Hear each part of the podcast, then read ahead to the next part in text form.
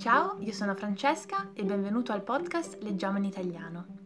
Oggi ti leggerò la prima parte del primo capitolo di Io uccido, un romanzo di Giorgio Faletti. Giorgio Faletti è stato uno scrittore contemporaneo italiano, nato nel 1950 e morto nel 2014. Prima di fare lo scrittore di romanzi gialli è stato anche comico e cantante. Nell'ultima fase della sua vita però si è concentrato a scrivere romanzi polizieschi.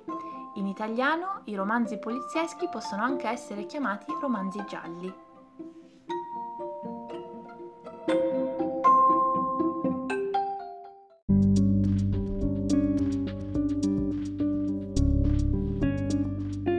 Primo carnevale. L'uomo è uno e nessuno. Porta da anni la sua faccia appiccicata alla testa e la sua ombra cucita ai piedi, e ancora non è riuscito a capire quale delle due pesa di più. Qualche volta prova l'impulso irrefrenabile di staccarle e appenderle a un chiodo e restare lì, seduto a terra, come un burattino al quale una mano pietosa ha tagliato i fili. A volte la fatica cancella tutto e non concede la possibilità di capire che l'unico modo valido di seguire la ragione è abbandonarsi a una corsa sfrenata sul cammino della follia. Tutto intorno è un continuo inseguirsi di facce, ombre e voci. Persone che non si pongono nemmeno la domanda e accettano passivamente una vita senza risposte per la noia o il dolore del viaggio, accontentandosi di spedire qualche stupida cartolina ogni tanto. C'è musica dove si trova. Ci sono corpi che si muovono, bocche che sorridono, parole che si scambiano. E lui sta fra di loro, uno in più per la curiosità di chi vedrà sbiadire giorno per giorno anche questa fotografia. L'uomo si appoggia a una colonna e pensa che sono tutti inutili. Di fronte a lui, dall'altra parte della sala, sedute una di fianco all'altra a un tavolo vicino alla grande vetrata che dà sul giardino, ci sono due persone, un uomo e una donna. Nella luce soffusa, lei è sottile e dolce come la malinconia. Ha i capelli neri e gli occhi sono verdi, talmente luminosi e grandi che li vede anche da lì, lui ha occhi solo per la sua bellezza e le parla all'orecchio per farsi sentire oltre il frastuono della musica. Si tengono per mano e lei ride alle parole del compagno, rovesciando la testa all'indietro o nascondendo il viso nell'incavo della sua spalla. Poco fa lei si è voltata, forse punta in qualche modo dalla fissità dello sguardo dell'uomo appoggiato a una colonna, cercando l'origine di un lontano disagio. I loro occhi si sono incrociati, ma quelli di lei sono passati indifferenti sulla sua faccia, come sul resto del mondo che la circonda. È tornata a regalare il miracolo di quegli occhi all'uomo che è con lei e che la ricambia con lo stesso sguardo, impermeabile a ogni messaggio esterno al di fuori della sua presenza. Sono giovani, belli, felici. L'uomo appoggiato a una colonna pensa che presto moriranno.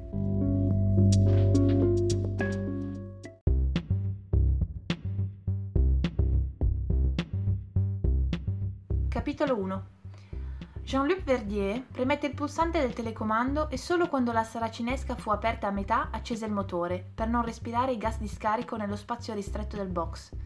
La luce dei fari lasciò lentamente la parete di metallo che si sollevava per andare a bucare lo schermo nero dell'oscurità davanti a lui.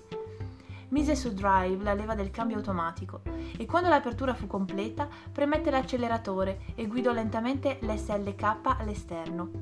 Pigiò il tasto di chiusura puntando il telecomando con il braccio alzato sulla testa e mentre aspettava il clang della porta che si richiudeva rimase a guardare il panorama che si apriva davanti al cortile di casa sua. Monte Carlo era un letto di cemento sul mare. Sotto i suoi occhi la città quasi non aveva forma, avvolta nella leggera foschia di vapore che rifletteva le luci accese della sera. Poco sotto di lui i campi illuminati del country club, già sul territorio francese, dove probabilmente si stava allenando qualche star del tennis internazionale, di fianco al dito alzato di Parc Saint-Romain, uno dei grattacieli più alti della città. Più giù, verso Cap d'Ai, sotto la rocca della città vecchia, si indovinava il quartiere di Fontainebleau, strappato all'acqua metro per metro, pezzo per pezzo. Accese contemporaneamente una sigaretta e la radio sintonizzata su Radio Monte Carlo.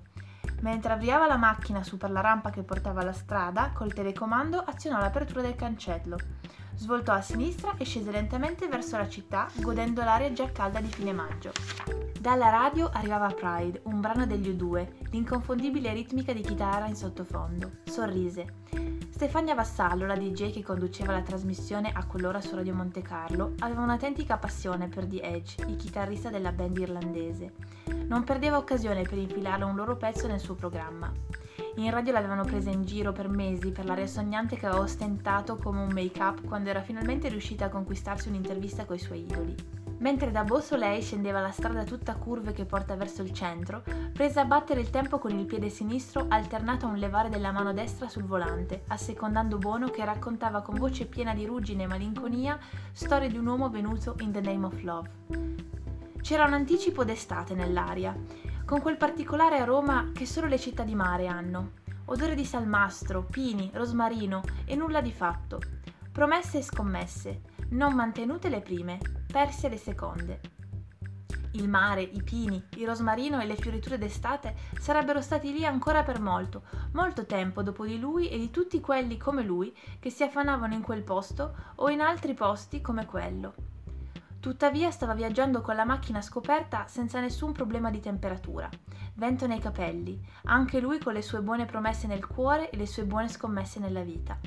C'era di peggio al mondo, Nonostante l'ora era solo sulla strada. Prese il mozzicone della sigaretta tenendolo fra il pollice e il medio e lo lanciò verso l'alto, seguendo nello specchietto retrovisore la parabola luminosa. Lo vide battere sull'asfalto e disperdersi in minuscole scintille. L'ultima boccata di fumo si perse nello stesso vento. Arrivò al fondo della discesa e rimase un istante indeciso su che strada fare per raggiungere la zona del porto.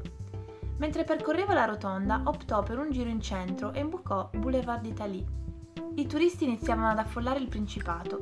Il periodo del Gran Premio di Formula 1, appena finito, era come un segnale dell'inizio dell'estate monegasca. D'ora in poi, i giorni, le sere, le notti della costa sarebbero stati un vivaio di attori e spettatori. Da una parte limousine con autista e gente dall'area sufficiente e annoiata all'interno, dall'altra utilitarie con all'interno gente sudata e ammirata, uguali a quelli che adesso stavano in piedi davanti alle vetrine, il riflesso delle luci negli occhi.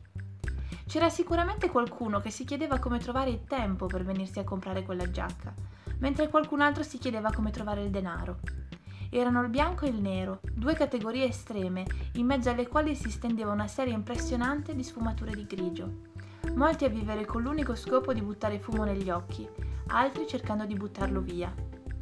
Jean-Luc pensò che le priorità della vita, tutto sommato, sono abbastanza semplici e ripetitive, e in pochi posti al mondo come quello era possibile quantificarle. La caccia al denaro è al primo posto. Alcuni ce l'hanno e tutti gli altri lo vogliono. Semplice. Un luogo comune diviene tale per la dose di verità che cela al suo interno. Forse denaro non dà la felicità, ma aspettando che la felicità arrivi è un bel modo di passare il tempo. Questo pensavano tutti. Il cellulare del taschino della camicia si mise a suonare. Lo tirò fuori e rispose senza nemmeno leggere sul display il nome del chiamante, tanto sapeva benissimo di chi si trattava. La voce di Laurent Bedon, il regista e autore di Voices, la trasmissione che Jean-Luc conduceva su Radio Monte Carlo ogni notte, gli arrivò mescolata al fruscio dell'ara sul microfono del telefonino. Pensi che questa sera ci degnerai della tua presenza oppure dobbiamo fare senza la nostra star? Ciao Laurent, sto arrivando, sono già per strada. Bene, lo sai che a Robert quando un DJ non è in radio almeno un'ora prima dell'inizio della trasmissione gli va in tilt il pacemaker, ha già le palle che gli fumano. No, anche quelle, non bastavano le sigarette. Eh, sembra di no. Nel frattempo, Boulevard Italie era diventato Boulevard des Moulins. Le vetrine illuminate sui velati della strada erano spalancate in un mare di promesse, come gli occhi ammiccante di prostitute di lusso, e in quanto tali bastava un po' di denaro per vederle realizzate furono disturbati dal leggero fischio dell'elettronica del cellulare che entrava in conflitto con la radio della macchina. Jean-Luc lo spostò all'altro orecchio e il sibilo terminò. Come se fosse stato un segnale convenuto, Laurent cambiò tono. A parte gli scherzi, date una mossa, ho avuto un paio. Aspetta un attimo, polizia, lo interruppe Jean-Luc. Abbassò di scatto la mano e si mise addosso la sua migliore faccia di tolla. Era arrivato al semaforo all'incrocio con Avenue de la Madone e si era fermato nella corsia di sinistra in attesa del verde. Un poliziotto in divisa stava in piedi all'angolo e controllava che gli automobilisti seguissero alla lettera le istruzioni del suo collega luminoso. Sperò di aver nascosto il telefono abbastanza in fretta da non farsi vedere. A Monte Carlo erano molto rigorosi rispetto all'uso del cellulare durante la guida.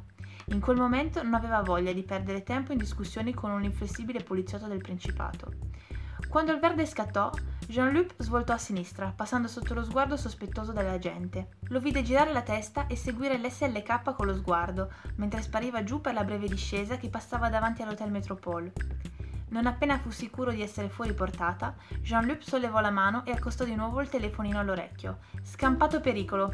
Scusa Laurent, dicevi? Ti dicevo che ho avuto un paio di idee plausibili e voglio discuterne con te prima di andare in onda. Fai in fretta. Plausibili quanto? Come il 32 o il 27? Vai a fare in culo, pezzente, ribatté di botto Loran, ironico ma un po' piccato. Come diceva quel tale, non mi servono dei consigli, mi servono degli indirizzi. Smettila di dire cazzate e sbrigati piuttosto. Ricevuto, sono già all'ingresso del tunnel, mentì Jean-Luc. Dall'altra parte la comunicazione fu interrotta. Jean-Luc sorrise. Laurent definiva ogni volta le sue nuove idee in quel modo, plausibili. Dando a Cesare quel che è di Cesare, doveva ammettere che lo erano quasi sempre. Purtroppo per lui definiva allo stesso modo i numeri che sentiva sarebbero usciti alla roulette, cosa che non succedeva quasi mai.